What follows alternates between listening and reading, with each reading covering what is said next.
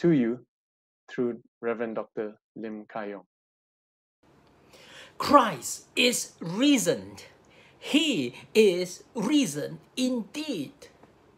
Today is the most glorious day in our Christian calendar.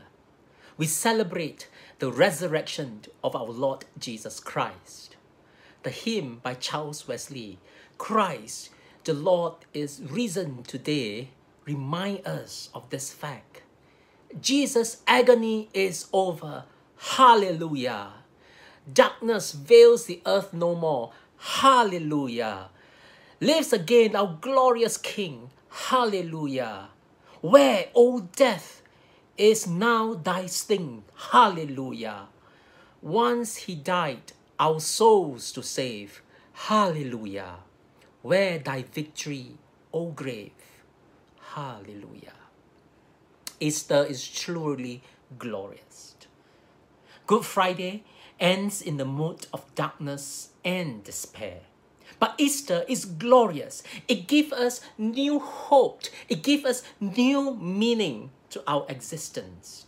It speaks of the victory of Christ over sin and death. But if we were to go back to the first Easter, things seem less glorious. The disciples were filled with shock. They were in a state of fear and confusion. In John chapter twenty, we read about what happened on the first Easter morning. Mary Magdalene had a shock of her life when she went to the tomb, only to discover that the stone had been removed from the entrance. She quickly ran and looked for Peter. And so Peter and then another disciple followed her and ran to the tomb. They arrived at the tomb and they discovered the body of Jesus was no longer there. And then they went back to where they were staying. Mary Magdalene was alone at the tomb. She wept. And suddenly Jesus appeared to her, and yet she could not recognize Jesus.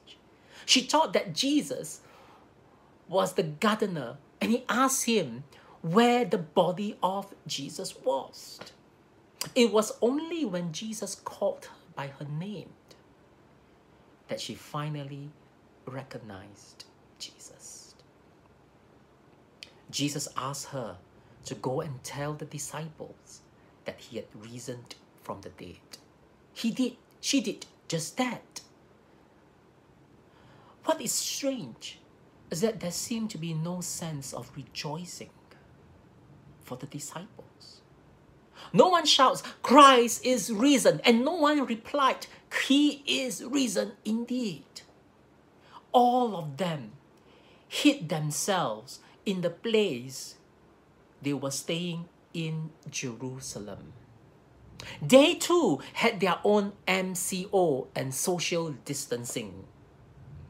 John chapter twenty verse nineteen tells us that the disciples had the door locked for the fear of the Jewish leaders. They imposed on themselves some measure of self-quarantine. It was not until the first Easter evening when Jesus appeared to the disciples in the place where they were staying that they were overjoyed. And yet, one of the disciples was not present, Thomas. Thomas doubted that the Lord had risen. And so the following week, the disciples were still under M C O and they were still practicing social distancing and self-quarantine. Jesus appeared again to the disciples, and Thomas was there, and he had his doubt removed. So if you look at John chapter twenty, there was hardly any victorious celebration on the first Easter Sunday. Instead, there was fear, there was doubt. The disciples had been hiding for a week, and they did nothing but to be in fear, to be in shock. They only practiced social distancing and had their own lockdown. When we turn to John chapter twenty-one, we see that the M C O was removed. The disciples came out from hiding in Jerusalem, and they traveled all the way up north to Galilee. They seems to be in a sense of loss, a sense of confusion. So Peter and six of the disciples decided that they should go back fishing. There are many speculative reasons as to why they went back fishing. Some suggest that they were disillusioned. Others suggest that they were at a loss as to what to do next. Some say they were disillusioned with their calling to follow Jesus. Still others suggest that they were confused by recent events surrounding the crucifixion and the resurrection of Jesus. I suspect that the disciples probably felt that fishing was what they know best. After all, going back to fishing was suggested by Peter. And Peter himself was a fisherman. They make a choice, they make a decision to go back to their comfort zone. Whatever the reasons, the fishing trip turned out to be a fruitless effort. It was not until Jesus appeared and directed them to cast the net on the other side that they had a full net of fish. After they went back to the shore, Jesus invited them to have breakfast with him. And the menu that day was roti bakar and ikan bakar. After breakfast with Jesus, the Gospel of John gave us a moving account of the restoration and recommissioning of Peter. Here, Jesus asked Peter three times if he loved him. Jesus asked Peter the first time, "Simon, son of John, do you love me more than this?" Jesus asked, "Do you love me more than this?" What are This. What was, what was Jesus pointing to? Now, I believe Jesus was pointing to the fish, to the nets, and to the boats that are around Peter. In other words, Jesus asked Peter, "Peter, I know you may be confused, and you have gone back fishing. I know when you were confused or when you are fearful of the Jewish leaders, it is easy for you to run away and hide behind closed doors. I know it is so tempting to go back to your comfort zone. So naturally, you make the choice of going back fishing. This is what you know best. But Peter, as I've called you to follow me, do you still love this? The boats, the nets, the fish, and the sea. Do you still love me more than this?" This is a very pointed question Jesus asked Peter. I believe for many of us, we are tempted many times to go back to that familiar place where we came from. And we are tempted to go back to where God has delivered us from. If God has delivered us from substance abuse, it is so easy for us to go back to where we used to be. For me, I have also at many times in my twenty-two years of ministry wanting to go back to my former career in the real estate. During moments of confusion and disappointment, I am like Peter, who wanted to go back fishing. And this happened not only once, but many times. As we reflect on our own journey of faith, are we tempted to make the choice to go back fishing, just like Peter? Perhaps we are tired of serving. Perhaps we have questions concerning our faith that are not answered. Perhaps we are frustrated with the present situation. Perhaps we are already cynical. In moments like this, it is so easy to go back fishing. It is so easy to go back to our comfort zone. When Peter heard Jesus asked him this question, he answered, "Yes, Lord, you know that I loved you." Peter knew in his heart that Jesus was far more important than the fish, the boats, and the nets. Deep within him, he loved the Lord dearly and deeply. After answering Jesus, Jesus said to Peter, "Feed my lambs." Here Jesus affirmed the calling of Peter. Just as Peter was first called to follow Jesus, here Jesus reminded Peter of that calling to imitate his master and to be a good shepherd. It was at the Sea of Galilee that Jesus first called Peter to come and follow him. And Peter is reminded that a good shepherd that feeds his lamb is not one that would easily run away when danger strikes. A good shepherd is not one that would hide behind closed doors, as we have seen earlier on in John chapter twenty. A good shepherd is one that takes care of his sheep all the time.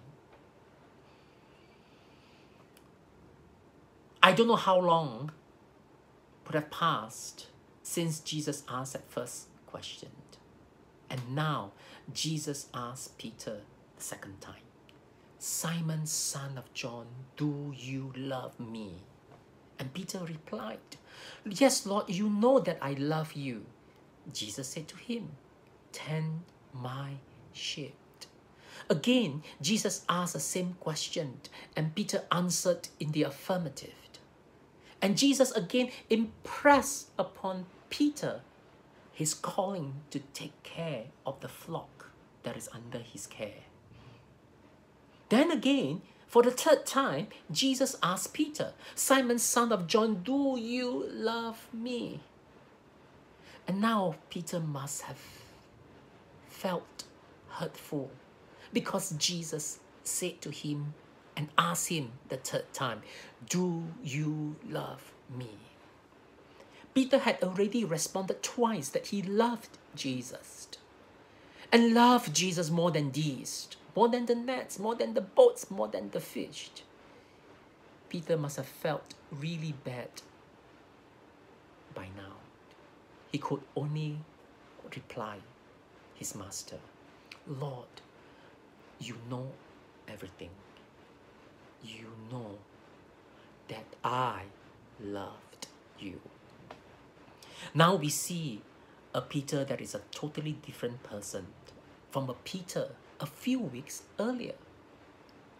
The boastful Peter who said, "Lord, even if everyone deserts you, I will not."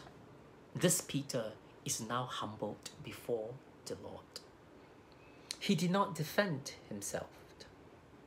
Yes, he was hurtful, but he recognized his weakness. He told the Lord, "Lord, you know it all. You know my heart. You know my desire. You know that I love you. Yes, I have fallen but Lord, I still love you. Yes, I betrayed you. I ran away from you, but Lord, I still loved you. Then Jesus said to Peter, feed my sheep. And at the same time, Jesus also predicted the kind of death Peter will encounter. After this, he said to Peter, follow me. Jesus once again reaffirmed Peter gently about his calling. Jesus reminded Peter that he would be a faithful servant to the end. But what is probably the most important statement that Jesus made to Peter is at the end of John chapter twenty-one, verse nineteen. Follow me. In fact, this is the third time Jesus called Peter to follow him. These are the very same words used by Jesus in his initial calling of Peter and the other fishermen to leave their nets and follow him. Jesus first called the disciples, follow me and I will make you fishers of men. And these disciples, including Peter, did so immediately. That was the first time Jesus called them, follow me. However, after following Jesus for some time, they committed a serious series of failures to understand the mission and the ministry of Jesus. At Caesarea Philippi, Jesus predicted his first passion prediction and told the disciples that he would be betrayed and be crucified, but he would rise again. After this, Peter pulled Jesus aside and told him that this should never happen to him. It is after this incident that Jesus told the disciples that whoever wanted to become his followers, they must deny themselves and take up the cross and follow him. Now, this is the second time that Jesus issued that call to Peter, take up your cross and follow me. Then later on, Peter, in his moment of weakness, denied his Lord three times while Jesus was being interrogated during his trials. He remembered that the Lord had told him before the rooster crowed, he would deny his master three times. And after the resurrection of the Lord, Peter and the disciples made a choice of going back fishing. And it was here that Jesus restored Peter by issuing the call once again to Peter after asking him three times whether he loved him. Jesus said, follow me. Now, this is the third time that Jesus called Peter to follow him. So we see the first time Jesus called Peter to follow him was by the Sea of Galilee. The second time was in the region of Caesarea Philippi to the north of the Sea of Galilee. And the third time, it was by the Sea of Galilee again. I strongly believe that as much as Peter was hurtful, that Jesus asked him three times if he loved him, Peter took this third call to follow Jesus seriously. He never went back fishing ever again. Instead, he became a strong pillar in the growth of the early church. Years later, Peter wrote a letter to a group of persecuted Christians located in a region that is now known as modern Turkey today. He said in First Peter chapter five, verse one to four. First Peter chapter five, verse one to four.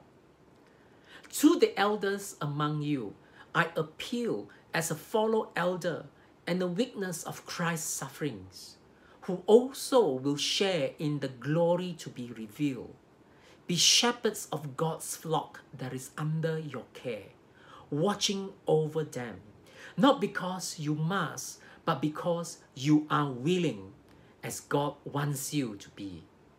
Not pursuing dishonest gain, but eager to serve.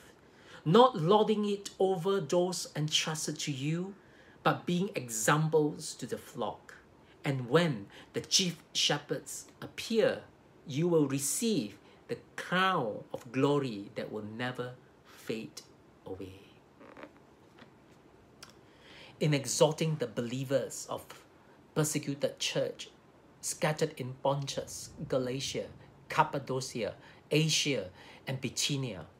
Peter reminds them that the words of Jesus to him, "Follow me, feed my lamb, tend my sheep, feed my sheep." The story of the re restoration of Peter is an inspiration and encouragement to us today. It reminds us that no matter what happens, the Lord is always there for us with an open arm, willing to restore us. For some of us, we may have gone back fishing. We may have loved the nets, the boats, and the fish. But deep within us, I strongly believe that all of us love the Lord. I'm not sure if any of us has ever written our testimony of how we come to know the Lord. In the church where I used to serve as a pastor, we had a practice that for every water baptism candidate, they are required to write their testimony. As part of the baptism class, we gave in these candidates some pointers as to how uh, they could share their testimony and what makes them decide to follow Jesus. I always remind these baptism candidates that they are to keep this testimony. Please do not delete this file, because when life is tough and when we are tempted to go back fishing, I will always encourage them to read their testimony as to why they make that choice, they make that decision to follow Jesus.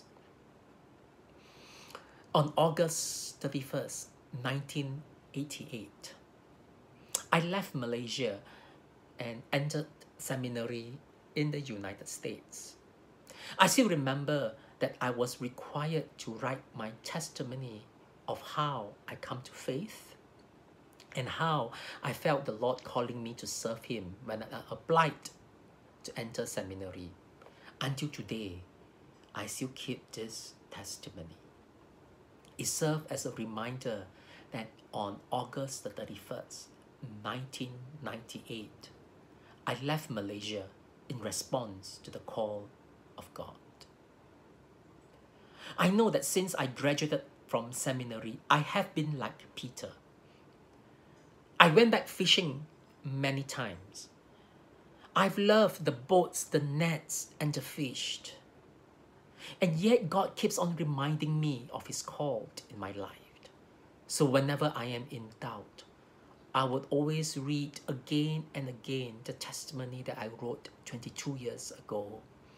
It reminds me why I'm doing what I'm doing now.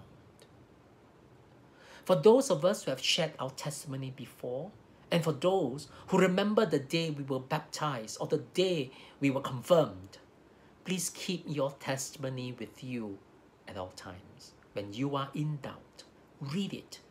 When you are discouraged, read it. When you become cynical, read it again and again to remind yourself why you make this choice to follow Jesus. As we reflect on how Jesus restored Peter, perhaps we could also reflect on our own life as well. Have we been like Peter, where we may have been discouraged about what God has called us to do? Have we been confused? Have we been disillusioned? Is serving the Lord too tough for us? Have we been tempted to quit following after Jesus? I know at times it may be easier, it seems easier for us to go back to the nets, the boats, and to go back fishing. Like the disciples, in moments like this, it is time to accept the invitation of our risen Lord to have breakfast with Him. Do not miss the breakfast appointments with our risen Lord. Allow the risen Lord to speak to us tenderly on this Easter day. It is time to renew our strength in His presence. It is time to sit at His feet again to hear His voice asking us, "Do you love me more than this?" It's time to hear Him reminding us with these words, "Feed my lambs, tend my sheep and feed my sheep. It is time to hear the reason Lord calling us with these words. Follow me. Like the little skit we saw earlier on, on Lazarus and the rich man. Towards the end of the skit, we are reminded that Jesus is risen and offers us life if we choose to accept it. The risen Lord is our master and our king. Will we submit to him today and follow him as we hear him calling us, follow me? Brothers and sisters, may we be renewed on this Easter day in the presence of the Lord, wherever you may be. May we be reminded afresh why we follow Jesus. May we hear afresh his calling once again. Follow me. Follow me. Follow me. May we continue to serve and love the Lord. And may you always hold on dearly to the calling of Jesus. Follow me. May we make this choice to follow Jesus on this glorious Easter Sunday. Christ is risen. He is risen indeed. Hallelujah. Amen. We want to thank Reverend Doctor Lim Kar Yong